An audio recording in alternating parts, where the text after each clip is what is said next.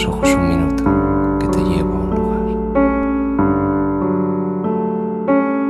El hombre que se enamoró de la luna.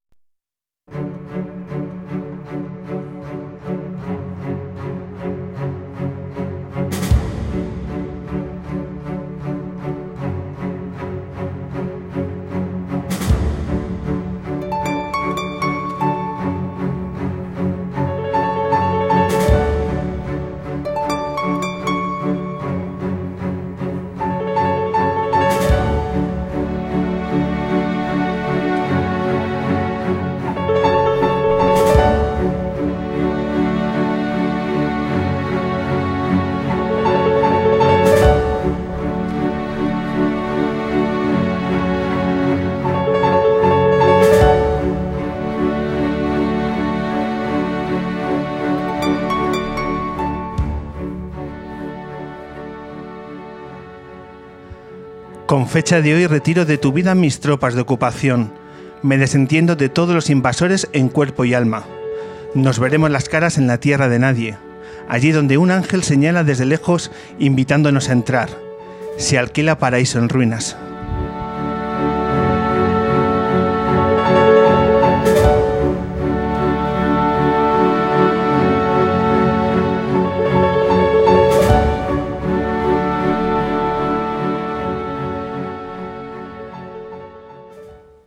Bienvenidas, bienvenidos. Edición 370, hoy cifra redonda, del hombre que se enamoró de la luna, emitiendo desde la mejor tienda de guitarras del mundo, y sin exagerar, aquí en la calle La Palma, Matt Vitant Guitars. De nuevo rodeado de nuestro público lunero, mil gracias por veniros a esta hora de música y de cultura. Mil gracias a Matt Vitant Guitars por abrirnos sus puertas. Y mil gracias también a los invitados, sobre todo hoy los músicos, con los que vamos a intentar tejer esta hora de podcast, esta hora de radio. Hoy os damos a conocer a Biznaga, un grupo madrileño y malagueño que están a unas semanas de presentar su cuarto disco y que hoy lo traen aquí a la luna. Biznaga hoy en la entrevista acústica. Y como sobre todo lo que vamos a hacer hoy es celebrar el paso del tiempo, las buenas noticias y los buenos músicos, para nosotros es un verdadero placer y un honor tener a unos músicos, unos grandes músicos de nuestra escena, de nuestro rock, hoy aquí en la Luna. Con todos vosotros, hoy en El Hombre Luna, Jorge Martínez de Ilegales. Hola. Hola.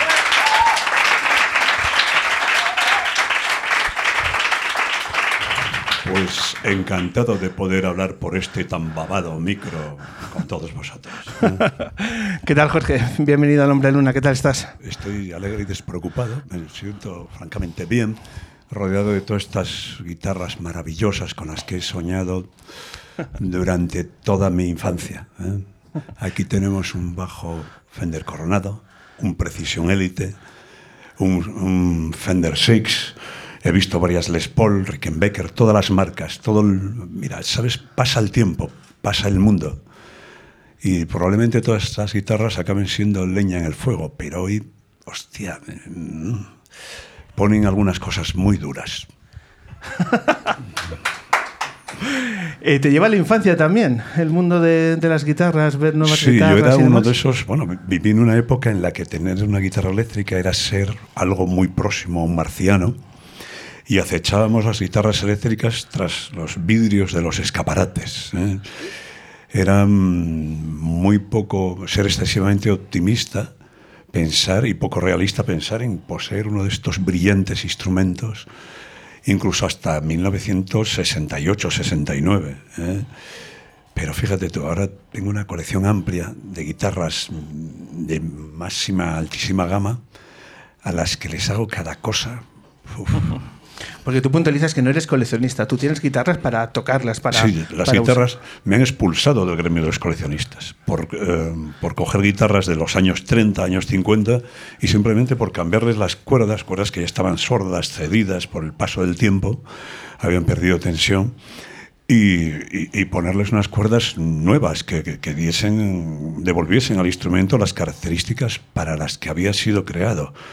Son instrumentos que se han creado no para que los tengan los coleccionistas eh, pudientes en cámaras acorazadas, sino para generar música con ellos, ¿eh? para generar esa especie de espíritu objetivado que es la música. ¿eh? Pues nada, Checo, no había manera. Soy un expulsado. ¿Qué le vamos a hacer? Y a mucha honra. Sí, sí, me estoy encantado de producir todos estos ruidos que les resultan tan desagradables o, que, o ruidos que les, que, bueno, que les parece muy bien que los hagas con una reedición de ese mismo modelo de guitarra. ¿eh? Se, han, no se ha llegado a consideraciones místicas con, con, un instrumento. ¿Qué es eso? Un instrumento, una herramienta. ¿eh? Una herramienta. En fin, ¿qué vamos a hacer? Soy un sacrílego. ¿eh? Soy tan humano como el sacrilegio mismo. ¿Qué tiene la guitarra que te, que te proporciona iluminarte la mirada como cuando has entrado aquí y has dicho, madre de Dios? Bueno, ¿Qué, la, la, ¿qué la tiene guitarra, todavía? La guitarra, cuando veo un, las baterías, son mucho más atractivas todavía, porque son más grandes. Lo más grande siempre... Uf, ese, esos destellos malignos que emiten. ¿eh? Fíjate, aquella me está mirando. Tiene algo. Y aquella rojiza. Mm, bueno. Te escuchaba antes, eh, mientras hablabas con el personal de Vitans Guitars, que había una guitarra que te recordaba que la habías roto en Zaragoza. Sí, hay una Pearl Recording, tipo la Les Paul Recording. Yo rompí una guitarra como esa en, en Zaragoza, en un estadio, porque había mucha gente y el bajista de nuestro grupo lanzó unas declaraciones en, en, directo muy equívocas y no muy acertadas. Tenía razón porque se dirigía a una parte muy pequeña del grupo que le habían tirado algo, pero bueno, se lo dijo a todo el mundo, así que una vez metidos en guerra, rompí la guitarra contra el abdomen de uno de los atacantes. En fin, la guitarra quedó definitivamente dañada. ¿Y el abdomen? Uf, hostia, estaba en el suelo cuando la última vez que vi al tipo. ¿Ha sido la única guitarra que has roto en un escenario ha habido más? He roto bastantes guitarras. Porque las guitarras tienen una cosa, cuando el mástil empieza a doblarse, si se curva mmm, en forma de arco, a veces tiene solución, se puede reparar. ¿eh? Hay que tener un poco de paciencia, lleva un proceso. Cuando se curva al revés ya es mucho más difícil. ¿eh? Pero también a veces se puede reparar, puede romperle el alma, suena muy duro, pero hay que romperle el alma, entre otras cosas, y, y se puede llegar a recuperar. Pero cuando las guitarras se tuercen así, sobre sí mismas, intentas arreglarlas una vez, otra, hasta que un día te acabas cabreando. ¿eh? Y bueno, la guitarra da un último suspiro, que es una explosión de todo el eje de armónicos y tal, que resulta plenamente satisfactoria cuando te, estás, cuando te ha estado jodiendo durante toda la gira. ¿eh? El, día después de, un momento de eclosión encima del escenario que, yo no sé si da tiempo a pensarlo y de pronto eh, rompéis una guitarra en pleno éxtasis. El día después, cuando amaneces en el hotel, te preguntas, joder, ¿por qué lo hice? O sea, que esa guitarra, ¿alguna vez te ha pasado diciendo, ostras? No, me arrepiento de tantas cosas que he hecho que ponerlas todas en fila y tal acabaría matándome. He, he hecho tantas estupideces, he cometido tantos errores en mi vida que mejor no ponerlos en fila. ¿eh? A lo hecho, pecho sigamos hacia adelante. ¿eh? En Ilegales siempre miramos al futuro. De hecho, nuestro último disco mira al futuro. Son canciones casi todo nuevas o de muy corto rodaje. Mm, el presente está hecho de pasado y futuro. Pero mm, echar la vista atrás demasiado, no. He roto unas cuantas guitarras. Reconozco que. y más cosas peores que he roto. ¿eh? Pero no puedo arreglarlas ya. ¿Cuál es la joya de tu colección? ¿Cuál es la guitarra que tienes un especial aprecio? Ah, cada día, pues depende de la herramienta que, quieras utilizar. ¿eh? Me da por unos tipos de música. A veces me gustan las guitarras de los años 40, 30, 40. ¿eh? Las Vega de los años 30 son maravillosas. ¿eh? Pero últimamente lo que más uso son de esas Stratocaster Serie L. Creo que en esta tienda hay una, o he visto una en una ocasión. Yo tengo tres de esas y las alterno. Cada una de ellas tiene, a pesar de ser el mismo modelo, todas suenan diferentes. ¿eh? Con el mismo ajuste y el mismo juego de cuerdas, suenan diferentes. Son un poco malignas, hay que liberarse de, de ese influjo maligno, esa atracción que tienen que te condiciona, porque la ergonomía de cada uno de estos instrumentos encierra un condicionamiento y te va a llevar por donde ella quiera. ¿eh? Tienen en unos encantos a los que hay que sustraerse si quieres ir en una dirección musical mm, determinada. ¿eh? Por eso me prohíbo a mí mismo tocar la guitarra muchas veces o, o con determinado modelo, porque me llevan en una dirección que puede ser la que no deseo. ¿eh? Son así, son unas malvadas. Qué hijas de putas. Pero qué bellas son, ¿no? Qué bonitas son. ¿eh? Bueno, yo sabía que te iba a gustar este, este enclave que ya conocías, ¿no? Habías estado por aquí en, sí, en sí, alguna había ocasión. estado, había estado. Pues venga, vamos a reparar en este, en este disco que ya citabas anteriormente, en La lucha por la vida, nuevo disco de Ilegales que celebran eh, su 40 aniversario de trayectoria. Aquí el que quiera buscar nostalgia, que no venga, ¿no? Porque esto no es un canto a la nostalgia. No, solo hay una canción antigua, que es la que ha elegido mi amigo Enrique Bumburi, que es una canción que escribí en 1978 y que grabamos como, grabé con otro grupo en el 79. Y, y, bueno, eh, comentábamos que bueno, es una canción de rabiosa actualidad, es una canción que dice, habla de, la guerra, ese atavismo que llevamos con nosotros y que si alguno de vosotros ama la paz, que prepare la guerra.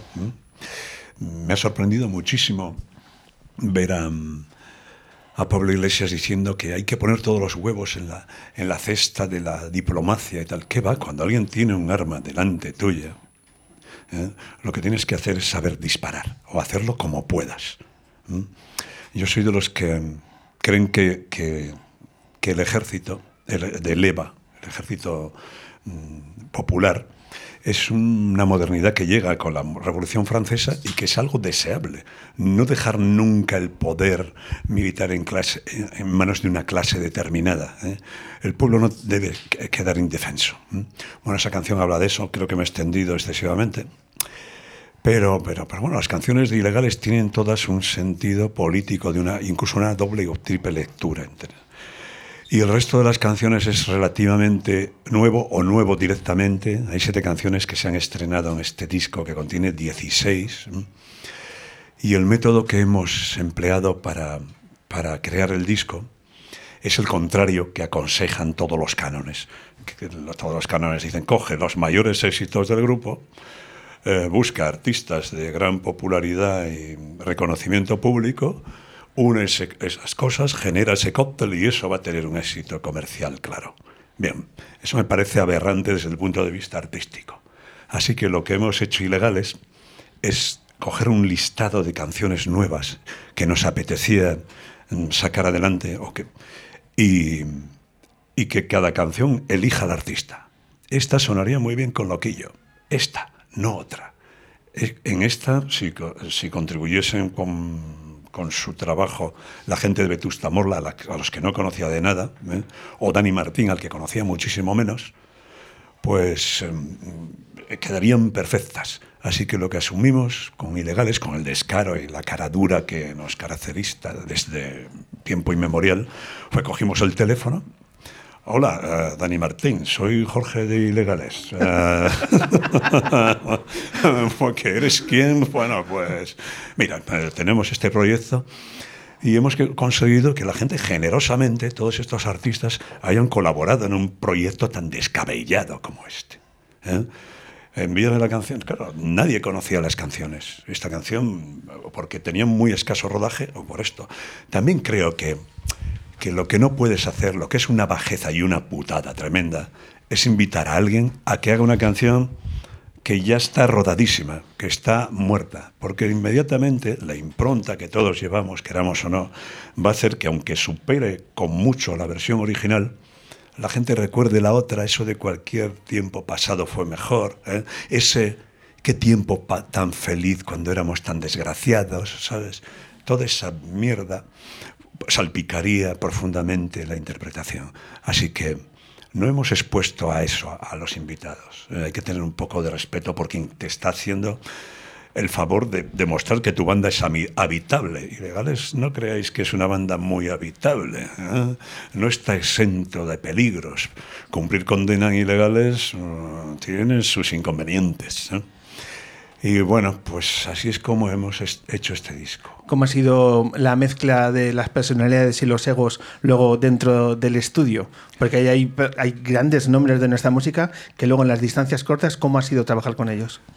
Cuando la canción ha elegido al artista, no hay egos. Todo el ego se proyecta sobre, eh, sobre la canción y lo que hace es hacerla crecer, hacerla que vibre, que, que, que salga al aire de esa manera deseada. Incluso mm, ha habido virtudes imprevistas en las interpretaciones de, los invitados. ¿eh? Yo me he quedado, mm, mm, bueno, eufóricamente sorprendido, por ejemplo, por la aportación de Iván Ferreiro o por la de cualquiera de, los que están aquí. Lo de Tustamorla ha sido como llegó Juanma y era como el demonio desmontándolo todo, pero venga adelante, eres un ilegal de pleno derecho, adelante. Y luego llegó de manera angélica ya eh, eh, Guille, con esa vocecita que tiene, que canta muy bien, Guille es un tío que canta muy bien. Y, hostia, la canción tomó una dimensión que imprevista, totalmente. Creo que esta es la manera. ¿eh? Arriesgamos mucho, invitamos también al niño Delche, a gente muy distante de lo que hacemos. Nos, faltaba alguien que hiciese esa parte tan voy a decir flamenca. ¿eh? Y el niño de Elche lo hizo con una solvencia y en muy pocos minutos. Algo que habíamos estado intentando durante, bueno, no voy a decir cuánto tiempo, pero yo no puedo cantar donde canta el niño de Elche. Todo el resto de la canción sí. En fin, eh, trabajar con tempos muy extraños a lo que hacemos en ilegales normalmente. La gente que toca en ilegales son músicos muy solventes. Y, yo desde el principio, fíjate, en 1982 teníamos un problema muy serio. Eh, las bandas de la movida eh, adolecían de una total falta de técnica. Eran muy buenos frente al espejo, peinándose. También eran muy buenos con los trabajos manuales, construyendo su ropa para epatar a la galería. ¿eh? Esas cosas las hacían muy bien. Pero luego musicalmente tenían a gala el no tener ni puta idea tocando. ¿eh? Tocaban fatal. Entonces, ¿qué pasaba? ¡Oh, qué genialidad! Lo que hacían era repetirse a sí mismos durante todo el formato en boga que era un LP. A nosotros nos, acusaban de falta de personalidad porque nos repugnaba repetirnos de esa manera tan obscena y tan obtusa. ¿eh? Y legales, ¡oh, qué! En fin. Y eh, simplemente se trataba de tener capacidad musical, una cierta versatilidad. En este disco, la, la lucha por la vida se ve ya a las claras hasta qué punto son versátiles e ilegales. Eh, puedes encontrar gente como el niño de Elche, o como Loquillo, o como Vetusta Morla, como Luz pues Todo encaja, las piezas encajan perfectamente. ¿Por qué? Pues porque ese cóctel existía desde el principio. ¿Por qué no ser versátil? ¿Por qué no tener posibilidades de tocar con aquella guitarra, con aquella y con aquella que está un poco más allá? ¿Mm? Una sola mujer, Luz Casal, Sí, bueno, mm, Luz Casal tiene una voz que, a, mí me gusta, tiene una voz muy especial, sí, una sola mujer. Bueno, también está Cristina Gestido, que toca lo que son cuerdas, ella y Geras, que hace el contrabajo. Cristina Gestido es una genia. ¿eh? Cristina Gestido ha trabajado con Sting, ha trabajado mucho con la Ópera de Londres, ha trabajado mucho incluso con la Sinfónica de Londres.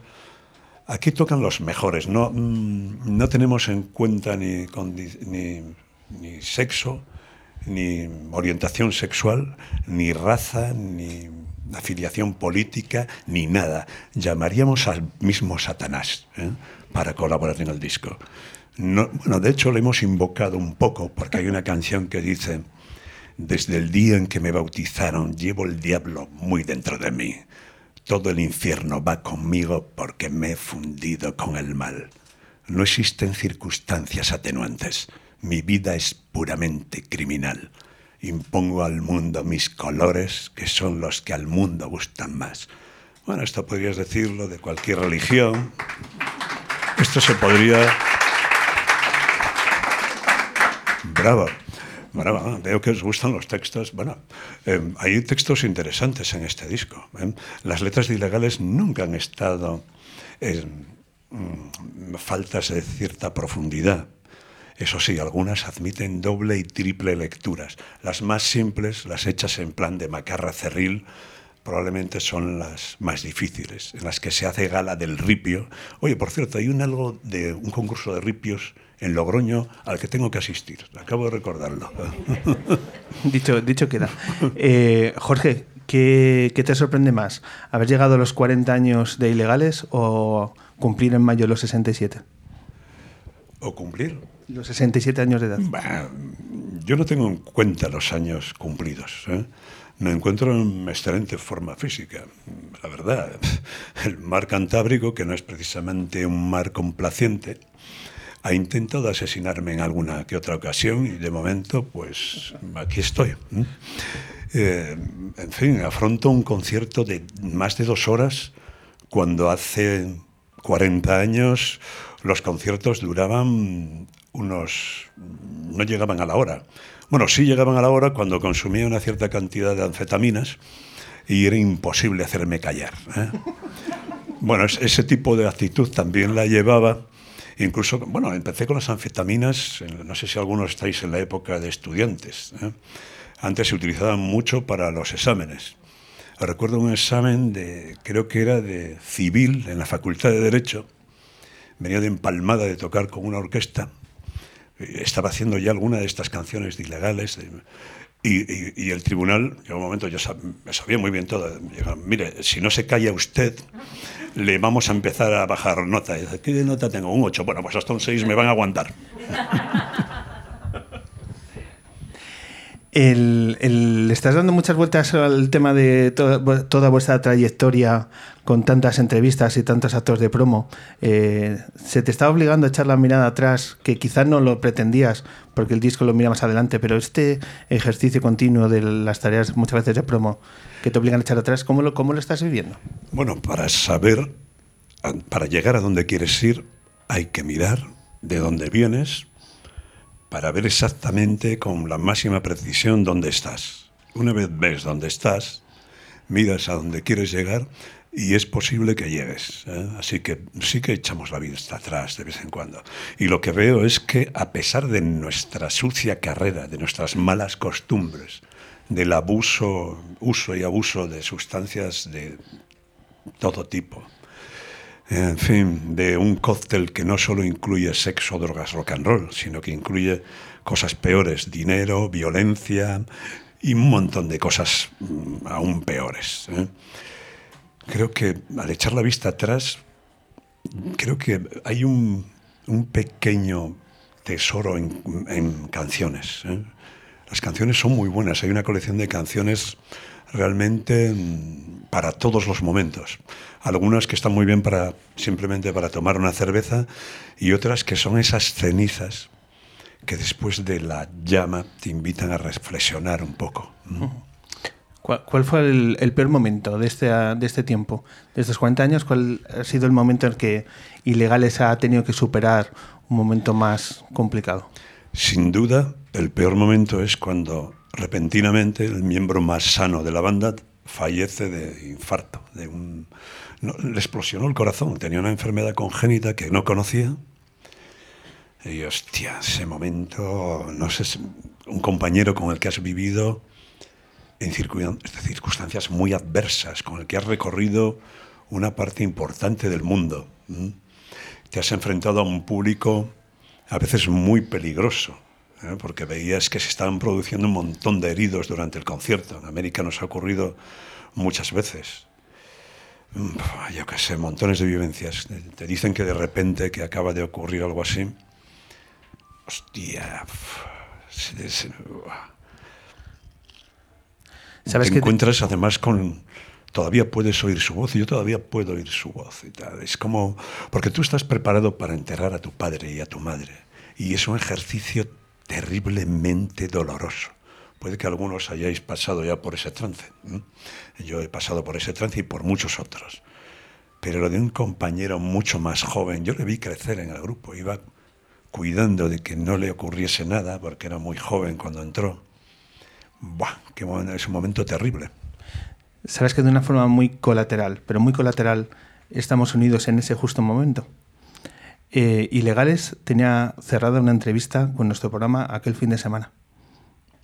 Ese fin de semana nosotros hacemos el programa en Café La Palma. Yo no sé si ocurre el viernes o el sábado. No lo sé. Y la cuestión es que nos, nos llama la gente de tu equipo y nos dice, oye, cancelamos porque acaba de ocurrir lo que acaba de ocurrir. Y, siempre nosotros hemos tenido esa amargura de decir, no hemos podido tener ilegales por el peor de los motivos. Y para nosotros el hecho de que estés tú hoy aquí, en parte, solo en parte, repara lo que vivimos aquí el fin de semana, ese, ese momento tan difícil que supuso para vosotros. Y bueno, da un poco de forma, ¿sabes? Que en, en nuestra relación con, con ilegales, el hecho de que tú estés aquí, bueno, digamos en que... ese momento decidimos que abatidos pero erguidos. O sea, eso de o entras en depresión y- o, o- o sigues adelante. Y elegimos lo de que la voz de un compañero caído grita en la de otro compañero. ¿eh? Así que, venga, adelante. Mejores momentos. ¿Qué momentos de euforia? ¿Qué momentos de decir, ostras, eh, que habitan en tu memoria diciendo, mira, esto es irrepetible? Imagino que tendrás solamente 400 o 500 noches así. Bueno. Pero alguna que no hayas compartido, Jorge, con cierta asiduidad y que podías eh, hoy mm, comentarnos. Bueno, los momentos buenos han sido muchísimos. Me acuerdo desde el primer momento, desde llegar a la primera compañía, estaban esperándonos en CBS, oh, todo muy serio. Estábamos en una gran compañía. Al principio, bueno, entráis en. Y, y bueno, dijimos: Hola, eh, soy Moco, Moco de los Pegajosos. Me están esperando en. Ah, Moco, mm, un momento, espera sentado ahí que. Ah, Estábamos partiéndonos con tonterías de ese tipo, estábamos mongolizando, vamos a mongolizar un poco. Eh, y bueno, eh, también está aquí Pedo de los mierdas del ritmo, que es aquel rubio que está allí, era Willy. tal. No, eh, llamaban a. Oye, están aquí Moco y Pedo. Y mm, bueno, no, no, estamos esperando a ilegales. Hasta que alguien dijo: Son ellos. Era divertido. Esto- Desde el principio empezamos a divertirnos, ya a no tomarnos demasiado en serio, a pesar de que algunas canciones, como he dicho antes, no estaban exentas de cierta profundidad. Empezamos a, divertirnos, a celebrar la vida y continuamos haciéndolo. Mongolizar es muy bueno, desintoxica profundamente. ¿eh? Los conciertos ilegales tienen mucho de reunión tribal desintoxicante. ¿eh? Cuando, por eso es sano y por eso lo de las mascarillas y toda esta pandemia nos está haciendo daño, porque funcionan como, como un limpiador cerebral. ¿eh? Eso discurso que lanzamos desde el escenario ante el ruido de, los, de la sobreamplificación, mm, pues eh, yo creo que mata hasta los insectos eh, más peor intencionados que podamos llevar encima. ¿m? Vamos a ver si, si neutraliza otras cosas. Latinoamérica ha estado. Somos los herederos, perdona, somos los herederos de aquellos humanos que salían a la puerta de su gruta para cantar a la luna. Vete a saber si adoraban a la luna, la llamaban hija de la gran puta. ¿eh? Vete a saber. Pero, pero, en fin, nosotros somos los herederos de toda esta gente. ¿eh? ¿Latinoamérica ha estado presente en alguno de los grandes momentos de, de la trayectoria de ilegales? Amo Latinoamérica. Bah, yo ya sentía nostalgia de América antes de conocerla. Cuando llegué a Ecuador es el primer sitio donde, donde aterrizamos en el año 87 ya, sea, con ya rodaje, ilegales ya estaban muy rodados. Hostia, dije, ¡boom! Estoy en el sitio. Fantástico. Y de ahí me expulsaron al poco. Mm, Me expulsaron de Ecuador, de Chile, nos cancelaron todo porque nuestro discurso no era el que querían oír las clases mm, que, tenían control de los medios, etcétera. Pero he aquí que los americanos dijeran, nah, nosotros queremos expresarnos de esta manera y queremos oír esto. De hecho, fíjate, había mm, querían prohibir el rock en español. ¿eh? Las compañías americanas, qué guapo, claro, veían que todo ese rock anglófono dejaba de consumirse porque la gente compraba discos de pequeñas compañías o pequeñas concesiones que cantaban en español. Y bueno, nos expulsaron, nos cancelaron conciertos en muchos países, nos volvimos aquí a España y nos encontramos con que hay grupos españoles que dicen que su verdadera lengua es el inglés, oh, cantan en inglés y en un inglés detestable, pero tío, esto es inglés. Pero si yo estudio francés y veo que esto está como el culo, un poco porque mi novia es inglesa, ¿eh? y tú eres gilipollas directamente. Entonces, pues bueno, eh, nos hemos encontrado con, con, esa. ¿A ti quién te paga? Porque digo, bueno, si os pagan las grandes compañías multinacionales que quieren prohibir el rock en español, lo entiendo. Eres un sobornado, bueno, un vendido de mierda, pero bueno, tiene cierto. Pero si lo haces por vocación, es que eres tonto de ojate, tío. Bueno, en fin. Eh, Jorge, ¿te acuerdas del primer concierto de Ilegales? Eh, el primer concierto de Ilegales. Sí, me acuerdo. Era, con un, era una discoteca que se llamaba El Jardín, en Gijón, ya la han cerrado. Y, y, bueno, sí, sí recuerdo ese concierto. Recuerdo ese concierto, le prestamos la mesa de mezclas a otro grupo y como el tipo cantaba así y no sonaba suficientemente su voz, se cabreó y pegó una, una, un puñetazo en la mesa de mezclas, hundió varios canales. Tuve que repararla a él también tuvieron que repararlo. Y, y, ha sido un concierto inolvidable para ambos. ¿Te imaginas cómo será el último? Pues no lo sé. Mañana nunca se sabe. El último concierto, yo sé que me, que, que me espera la última aventura, pero estoy dispuesto a correr aventuras con lo que venga de frente. O sea, Ilegales somos para la aventura la materia prima. Estamos, hemos estado expuestos a riesgos desde el principio. Y, y vamos a ver lo que pasa. ¿eh? De momento, el grupo goza de buena salud, hay canciones nuevas, hay, las canciones aparecen de manera torrencial. Ha habido momentos en que no. Y, y bueno, pero hoy estamos en, en, un momento dulce, un momento creativo. Vamos a iniciar una gira que no solo va a pasar por un montón de ciudades españolas, puede ocurrir cualquier desgracia cualquier día, pero también nos recuperaremos de cualquier cosa que ocurra, con total seguridad. Eh, vamos a visitar América en abril, fíjate, no solo vamos a hacer España. Eh, las, bueno, las entradas para el primer concierto ya se han vendido todas en Zaragoza, el Teatro Cuatro Esquinas, o bueno, es un local grande. Mm, en fin, vamos a ir a Chile, a Ecuador, ya no nos expulsan de Colombia tampoco, a México, en fin, ya se pueden decir más cosas, se pueden decir más cosas, porque la, hemos cumplido con nuestra obligación. La obligación de todo artista es hacer eh, que las cotas de libertad aumenten lo más posible. ¿eh? Eh, tristemente hay muchos expertos en callar hablando, muchos compañeros de, de profesión callan mientras hablan, no dicen nada o, es todo muy políticamente correcto. Y en el bando contrario están los que solo lanzan es, es abruptos, también que son como escupitajos que tampoco alcanzan el objetivo, porque pierden credibilidad y porque acaban siendo repugnantes. Señores, disparemos con elegancia. A los objetivos que al frente se divisan, abran fuego.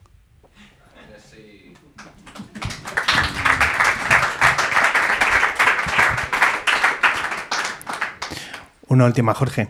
Eh, ahora te invito a escuchar a Biznaga, un pedazo de grupo que va a firmar la entrevista acústica de esta edición. Grupo que está a punto de publicar su cuarto disco. A estos grupos que están peleando por sacar adelante sus proyectos, además en un momento tan complicado para todos los grupos después de este tiempo de pandemia y demás. Vosotros que estáis celebrando por todo lo alto como se debe hacer un 40 aniversario, ¿Hay algún consejo que se deba transmitir desde de esa experiencia, desde esos miles de momentos, para decir a grupos como Biznaga que sigan en, en la lucha? ¿Qué secreto hay para perdurar hoy en día en la música? Tapaos el culo. Pues cabe en un tuit, o sea, no, tampoco tiene mucho. Me- Algo debe tener. ¿Qué, Mira, qué- no, qué eh, secreto para perdurar 40 años, Jorge? Para hacer, pues es la voluntad de existir. No sé si alguno de vosotros ha leído El Caballero Inexistente de Italo Calvino, pero bueno, os voy a destripar un poco el libro. Se trata de un caballero que no existe, está dentro de su armadura, dentro de su armadura no hay nada, pero existe por la propia voluntad de existir. ¿eh? Ah, Ilegales al principio no era nada, no teníamos ni guitarras eléctricas ni posibilidades de conseguirla. Ilegales se ha montado con miembros expulsados de otras bandas. ¿eh? Porque a mí me llamaban Jorge el Loco. intenta- eh, intentar escribir algo original o, algo que no fuese rock sinfónico cursi, que era como con toda esa gente que llevaban pantalones de raso o se llevaban pantalones vaqueros, se ponían puntillitas. Em, salirse de esa moda hippie imperante era estar loco, o de los del jazz rock. Oh, qué, no sé, tío. Mm, ¿Por qué no? Mm, Bueno, había que ah, subvertir toda esa pretendida realidad. ¿eh? Y yo creo que posiblemente Biznaga sean muy capaces de ello, porque llevan cuatro discos. Si lleváis cuatro discos, es que tenéis pelos en los huevos. ¿eh? No, esto no lo hace cualquiera. ¿eh? O sea que, que, bueno, pocos consejos puedo darles a alguien que lleva cuatro discos. Joder, algo estarán haciendo bien. ¿eh? O mal. Bueno, Jorge, eh, mil gracias. Mil gracias por, Bueno, por, a- tu, tu- por tu- estos minutos, por tu trayectoria, por el hecho de que hemos cerrado el círculo y finalmente te has eh, subido a la luna. Y disfrútalo como siempre lo haces, con, estas, con esta gira, con estos conciertos que tienes por delante. Y que gente como nosotros, que llevamos tantos años siguiendo a una banda tan referente, es una enorme noticia para nuestra música que hayáis vuelto y hayáis vuelto demostrando la plenitud musical que estáis demostrando con estas canciones. Así que enhorabuena. Pues nada, muchas gracias a vosotros. ¿eh? Y nada, pues eh, espero haberos contagiado esa injustificada capacidad para el optimismo. ¿eh? Muchas gracias, Jorge Ilegales. Hasta luego.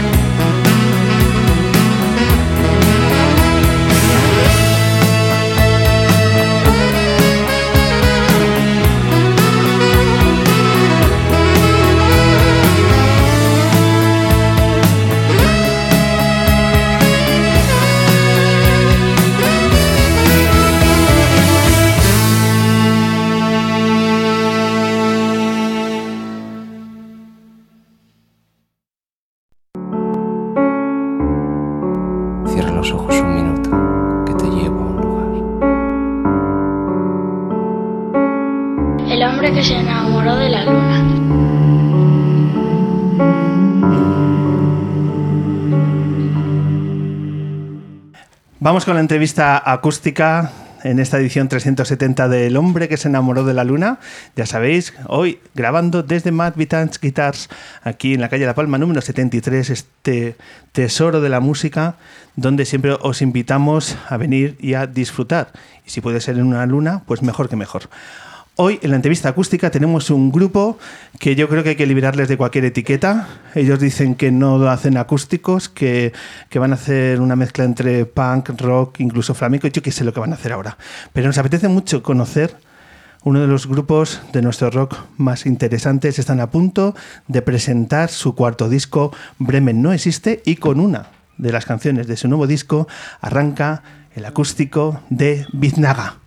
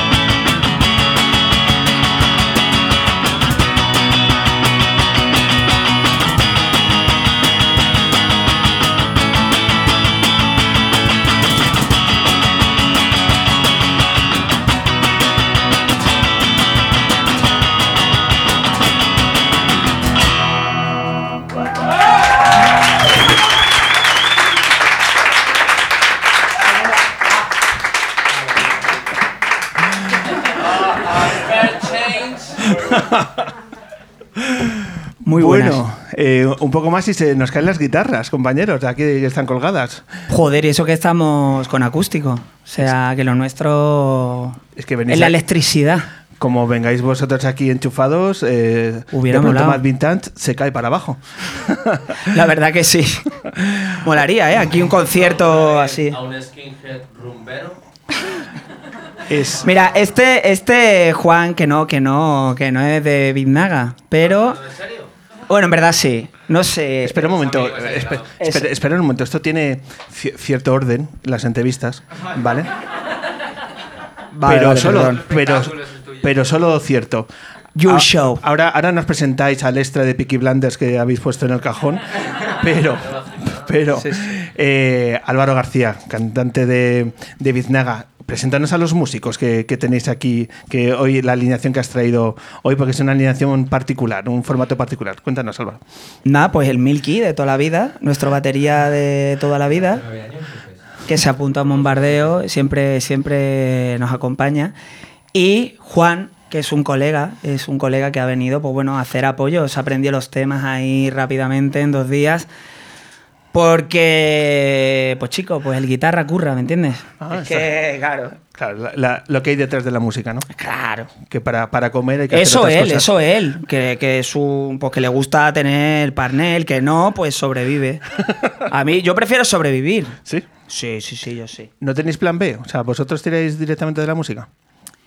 Eh, ahora mismo sí, es la mismo sí. intención, sí. Yo espero en una, una herencia.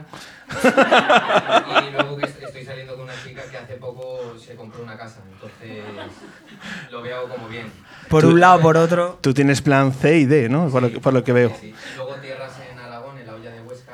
Entonces se lo dije a mi familia que, que tenía pensado hacer una fábrica de salsas picantes en, en la olla de Huesca. Bueno, pues, Emprendedor, que es uno. Sí, emprendedor. Emprendedor.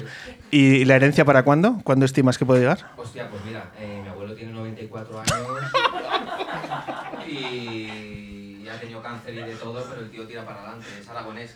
claro. Y no, no, no hay quien lo mate. No hay quien lo mate, No, ¿no? no, no. Ha aguantado la pandemia, nació con una guerra, va a morirse con otra. Con otra. Pero sigue ahí. Bueno, pues como estamos aquí eh, en el hilo de la entrevista con Jorge de Ilegales, esto va de celebrar el paso del tiempo, o sea que tu abuelo firma perfectamente en esta... Claro, en esta- más que Jorge. Jorge dónde está llegando, pues. Oye, eh, ¿qué os ha parecido el consejo de Jorge de cara a vuestra perdurabilidad en el mundo de la música? Lo de cerrar el ojete, ¿cómo lo veis? Una puta realidad, o sea, eh, hay que estar pendiente porque si no te la, te la meten en cualquier momento y cuando menos te lo esperas. Prefiero- Pero nosotros tenemos, vamos ojo a visor siempre y. no nos fiamos de nadie. De hecho, somos una banda bastante porculera con cada puto paso que damos. O sea, estamos siempre eh, esto de que va, esto de mm, quién monta esto, quién monta lo otro. Hay peña que, yo qué sé, que me parece también de puta madre, que se lanza a la piscina con cualquier cosa, simplemente por tocar. Pero nosotros creo que a veces nos rayamos incluso más de la cuenta. ¿Por qué? Porque te la meten. Entonces, Le des muchas vueltas a, a las cosas. Cada paso va, va, desgraciadamente sí. va muy, muy en consensos o, o hay, si no hay consenso Sí, consenso asambleario. asambleario... Sí, y muchas veces hay debates que se prolongan mucho tiempo, pero bueno, yo qué sé, así nos va bien. Después, si alguno no quiere, pues yo qué sé, salen cositas en la noche, alguna hostia, alguna movida, pero vamos, normalmente nunca suele haber problema. No puede haber grande- grandes No suele haber problema. En nueve años no nos hemos pegado, entonces eso quiere decir. No, bueno, al- alguna, en algún momento, alguna tontería, pero no. Entre nosotros no. Intentamos cuidar eso, ¿eh? porque es que si no duramos poco. Ujú. Hemos estado hablando de, con, con Jorge eh, de la trayectoria de Ilegales, que para una banda como la vuestra, que lleváis ya estáis eh, 9, 10 años, eh, ¿qué supone tener referentes como, como la que hemos estado aquí trasladando? Eh, ¿Qué aprendéis de una trayectoria de una banda como Ilegales? ¿Qué conclusiones podéis sacar de provecho, eh, ya que vosotros y creo que es algo que hay que aplaudir, meditáis cada paso, que no es un ejercicio aleatorio las cosas que os van sucediendo. ¿Qué lecturas podéis hacer de, de testimonios como lo que nos acaba de trasladar Jorge? Me- Pues yo, por ejemplo, eh, respeto a la música y apertura de miras. La música te gusta, entonces vas a explorar eh, durante tu carrera musical muchas, muchas cosas. eh, no por una cuestión de dinero, una cuestión de moda o de hypes o de corrientes o de lo que sea, eh, sino por tu pasión por la música. Y luego a ser tú mismo, yo creo, y a mantenerte firme, yo creo, en- en tu sitio. O sea, ba- bueno, yo iba a decir, es eso, básicamente ser tú mismo, ¿no? Sí, los ilegales, por ejemplo, nosotros somos muy fans todos eh, de ilegales. Y pues cómo ser tan macarra, pero tener tanta sensibilidad, eh, tocar tantos palos. eso nos mola. Tocar también muchos palos, ¿no? O sea, tocar rock and roll, pero también tocar mm, mm, ska, tocar reggae, tocar un montón de, de, de- de movidas. Nosotros nos consideramos que, aunque al final no sale lo que nos sale, pero que mamamos de muchos palos, ¿no? Y eso me parece algo guay, la verdad. ¿Cuándo, ¿De qué año eh, parte Biznaga? ¿Cuándo fue el primer momento en el que tomaste, creaste los estatutos de, este, de esta entidad? Sí. Le aprende el colega. el- Juan lo sabe. Bueno, fue, fue por allá, por el 2005, creo, 2006. Yo tenía como 11 años y se me ocurrió un grupo y se lo propuse, se lo propuse a ellos, pero les encantó. Fue a raíz de un brote psicótico que tuve y, y de ahí en adelante. Yo hacía todas las canciones, luego se las pedía a ellos.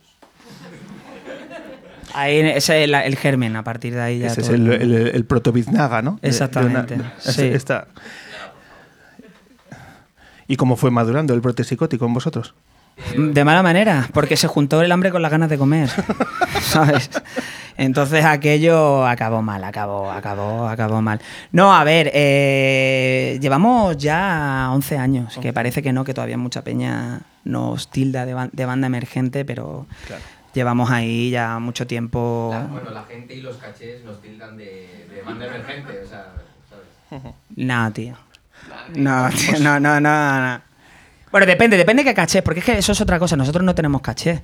O sea, quiero decir, eh, hacemos muchísimas cosas simplemente porque nos molan. Y, y eso, joder, mm, antes de justo de, de que, de que viniera la pandemia, estuvimos tocando en un monte al aire libre con generadores por nada, simplemente porque nos apetecía hacerlo.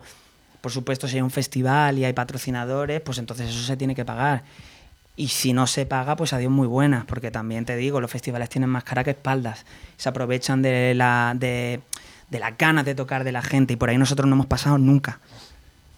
¿Dónde está el gran agujero de precariedad eh, que os pone encima de la mesa un festival? Eso que difícilmente la gente que luego que se saca un abono y va feliz con su pulserita al festival eh, no conoce. ¿Dónde está la letra pequeña que tenéis que tener cuidado los músicos a la hora de, de encarar, entrar en un festival? Pues bueno, pues eso básicamente que es Peña que maneja muchísimo dinero, que en la gran mayoría de los casos está explotando a los trabajadores y que te ofrezcan eh, Visibilidad es lo que visibilidad o aparecer en un cartel de mierda, o sea, es ridículo. Cuando hay en, eh, festivales muchísimo más pequeños que te están dando muchísimo más caché, el doble de caché que festivales que son mastodontes. O sea, es una mierda. Los festivales grandes, los grandes festivales son basura, pero nosotros, pues bueno, como vamos a por la pasta, pues les decimos que sí, básicamente. Pero sabemos a lo que vamos, por lo menos, ¿sabes? Nos vamos allí, ue, ue, ue. Eh, no. ¿Qué, qué festival pondrías, citarías eh, como un ejercicio de buena praxis, de buen cuidado? Mm, veamos el vaso medio lleno. ¿Cuáles son los ejemplos de festivales El Canela. que cuidan? Canela Party, por ejemplo. Bueno, pues claro, ahí no soy. Son amigos míos los que lo montan, pero desde luego hay gente que cuida muchísimo a las bandas, que mm, aman la música, no el dinero. Y eso pues, suena cliché, suena. Pero es que es verdad, o sea, lo hacen porque les mola. O sea, y eso se demuestra en la manera que te están tratando, en los cachés que te dan.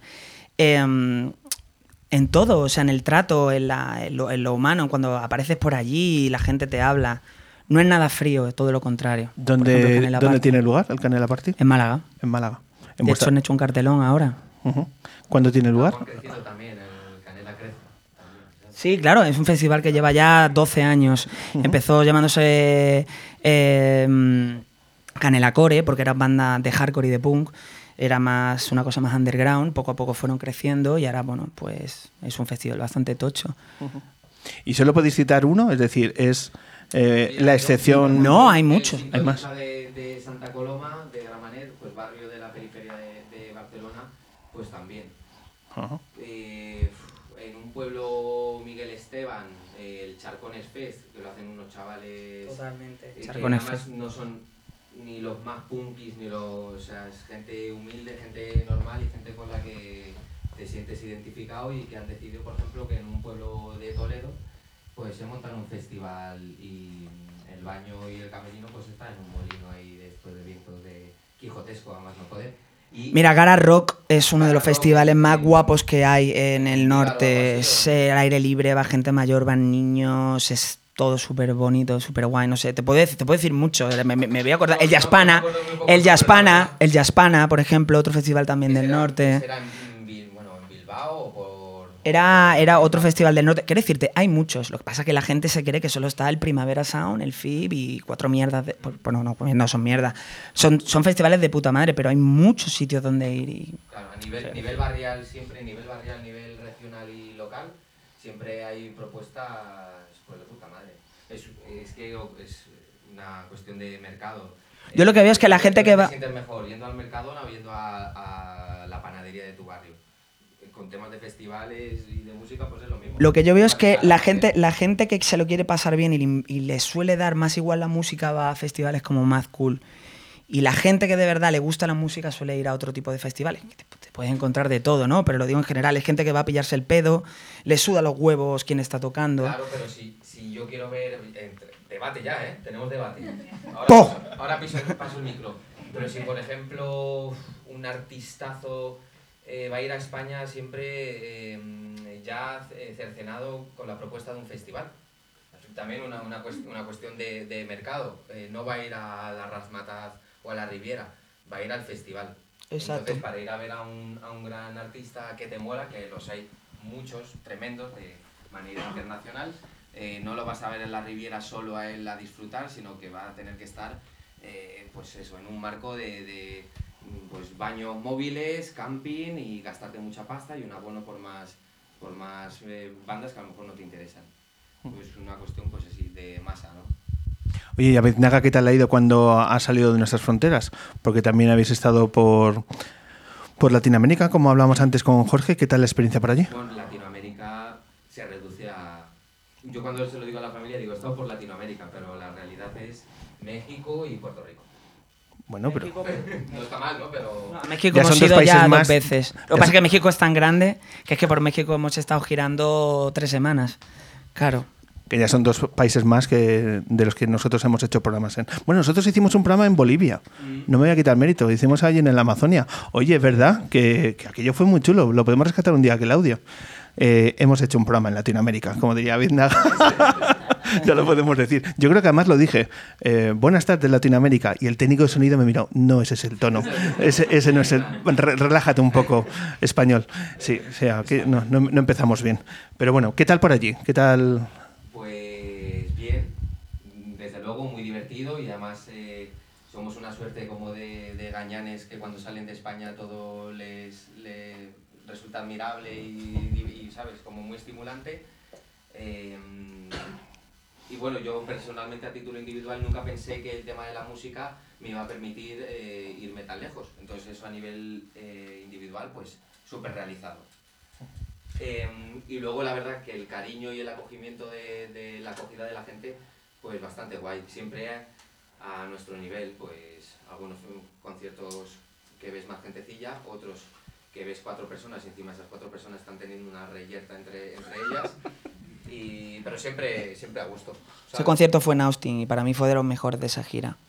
Sí, en San Luis de, no, en San Luis de Potosí, no, en Puebla o por ahí. No, no, no, en Austin, en Austin. En Austin también hubo... Que era, eran, eran cuatro personas, bueno, cinco personas en el concierto, pero vamos, fue Pero bastante loco. cuéntanos lo de la reyerta. ¿Qué fue? Ah, lo del Twitter, lo de México, Ah, vale. lo de México. Porque es nada, vale, sí, eso No, fue. sí, sí, creo que fue Puebla o algo así. Pues nada, Fue en Puebla. Un garito muy, muy pequeñito con batería y sin no había ni alfombra, ¿sabes? La batería. No, no había todo. Por culo.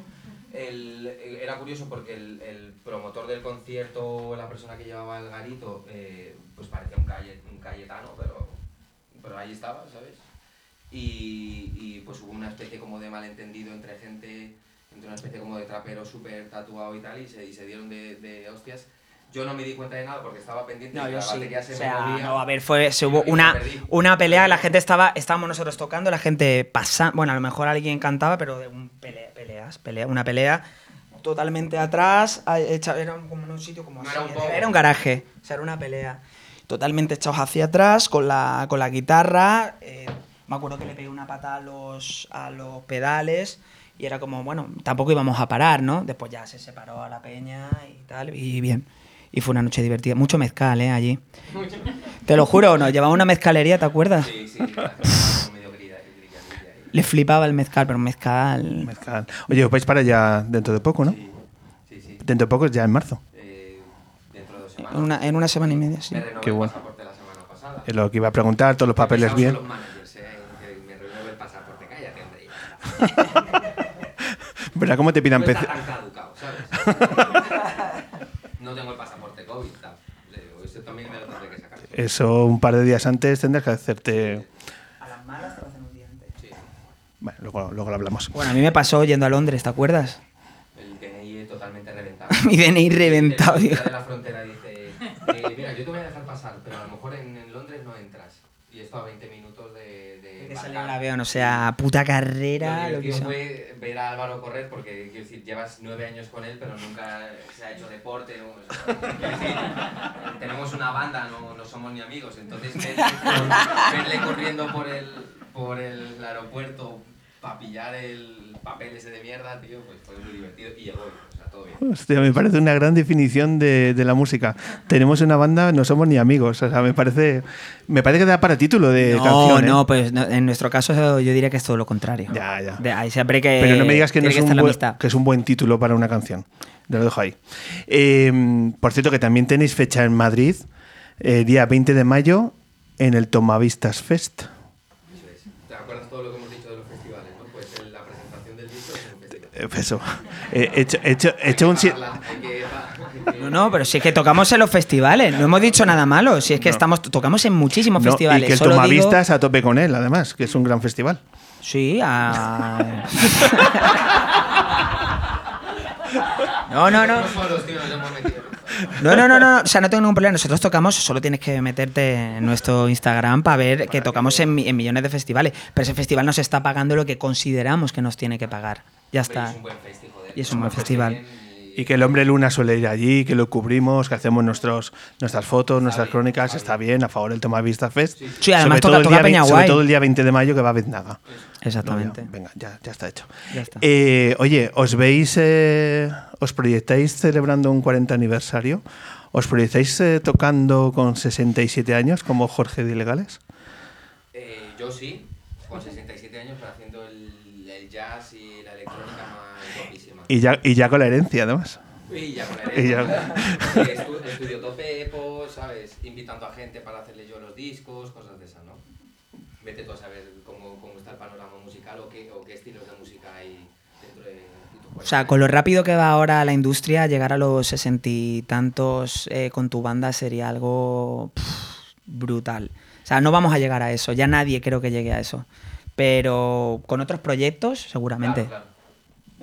Como no sois ni amigos, pues ya podéis hacer un proyecto cada uno. ¿no? Efectivamente. Efectivamente. Todo por la pasta esto, ¿eh? Bueno, eso habla sobre todo del enorme mérito que tiene bandas como Ilegales y el trabajo de Jorge de llegar con 67 años y además en qué forma está. Porque yo creo que la media maratón se la puede hacer. Eh, o sea, que Lo que te da el rock and roll, tío. total, total. De verdad. Así que ese ejemplo de, de una vida llevada muchas veces más allá de los límites, pero mira, con 67 años no está mirando hacia atrás, sino está mirando hacia adelante y es que es increíble. Cuando te proyectas en el tiempo diciendo quién estará ahí, o sea, pones en valor toda la figura de, de Jorge.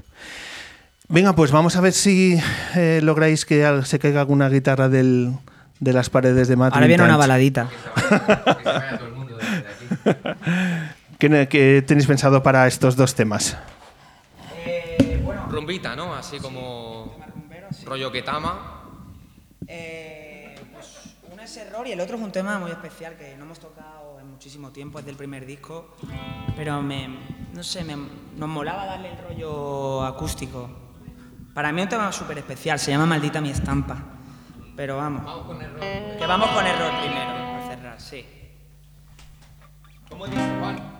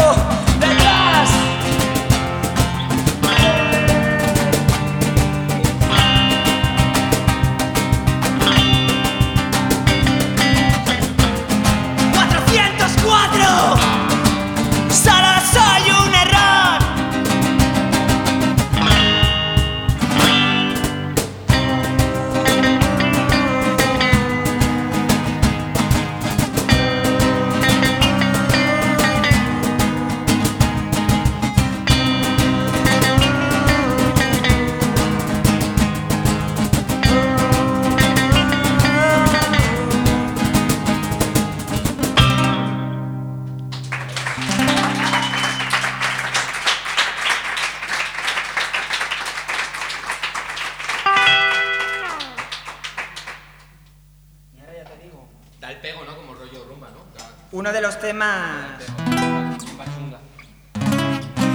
que no hemos tocado en años y de mis favoritos de, de la banda, a pesar de ser una cosa precaria de tres acordes.